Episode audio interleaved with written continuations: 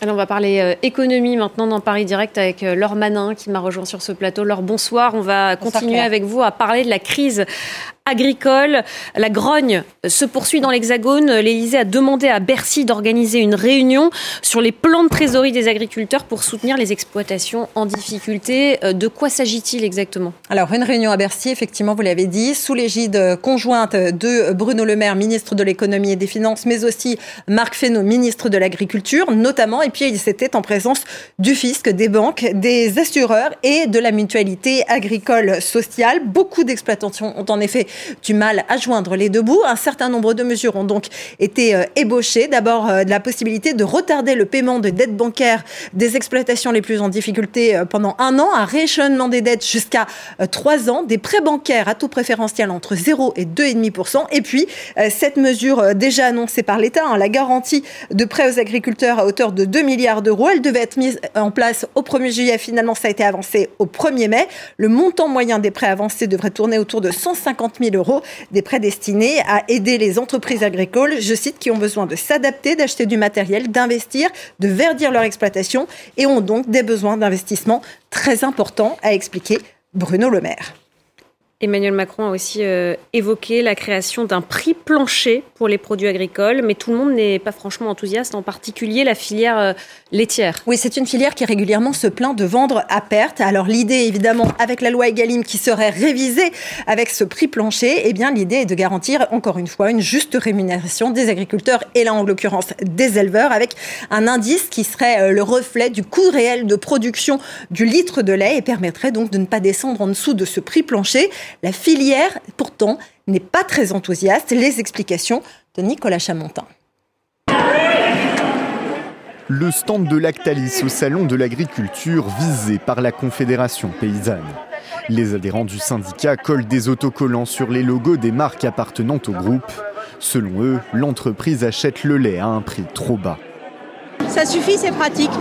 Où il offre 420 la tonne de lait quand un vrai coût de production c'est 440 et que pour rémunérer les éleveurs, il faut 500 euros les millilitres. C'est de ça qu'on parle. De nombreux agriculteurs et éleveurs, dont des producteurs de lait, ne peuvent pas vivre correctement. Pour résoudre le problème, le gouvernement français envisage d'instaurer un prix plancher. Une mesure soutenue par la Confédération paysanne mais accueillie froidement par un autre syndicat, la Fédération nationale des producteurs de lait, affiliée à la FNSEA.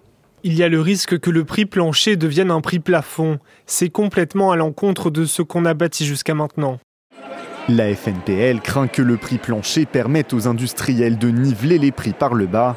Autre risque selon ce chercheur, un seuil trop élevé qui pourrait nuire à la compétitivité du lait français en l'état. Euh, si vous faites ça sans euh, régulation du marché, c'est-à-dire sans nouvelles barrières douanières, euh, sans contrôle également des volumes produits euh, par le rétablissement de, de quotas, euh, et ben ça c'est le résultat euh, auquel on, on peut s'attendre. Ces dernières années, la répartition de la valeur s'est dégradée au détriment des producteurs. Selon la Fondation pour la Nature et l'Homme, la part de l'éleveur dans le prix d'une brique de lait a baissé de 4% entre 2001 et 2022, alors que celle de la grande distribution a été multipliée par 2,5. Et cette colère, euh, Laura, elle dépasse les frontières de l'Hexagone. En Pologne aussi, le monde paysan est en colère. Des milliers d'agriculteurs et d'agricultrices ont, bloqué euh, Varsovie pour protester contre les politiques agricoles de l'Union européenne et les importations ukrainiennes. Oui, les manifestants euh, demandent effectivement au gouvernement polonais de se retirer du Green Deal européen, ce qui permet euh, de lutter contre le changement climatique, mais ce sont des mesures jugées euh, trop coûteuses selon eux. Et puis ils demandent aussi la fermeture de la frontière polonaise avec l'Ukraine face aux importations de céréales et autres produits alimentaires qui bénéficient depuis l'invasion à grande échelle d'une suspension des tarifs douaniers européens, créant ainsi une concurrence déloyale selon le Premier ministre Donald Tusk. Donald Tusk qui soutient donc l'Ukraine mais pas à n'importe quel prix. Écoutez.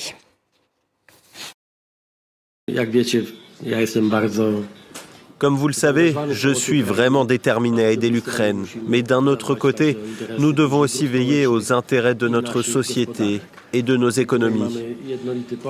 Nous sommes tous d'accord pour dire que nous devons faire front commun à Bruxelles pour veiller à ce que l'aide à l'Ukraine ne s'accompagne pas de pertes pour notre économie, en particulier pour notre agriculture. Allez, pour finir, alors, les marchés financiers, quelle tendance à la clôture? En ordre dispersé du côté de Wall Street, hein, les euh, données de l'inflation sont attendues euh, cette semaine euh, à la fois aux États-Unis et en Europe. Le Dow Jones clôture dans le rouge, moins 0,25, plus 0,17 pour le S&P, plus 0,37 pour le Nasdaq.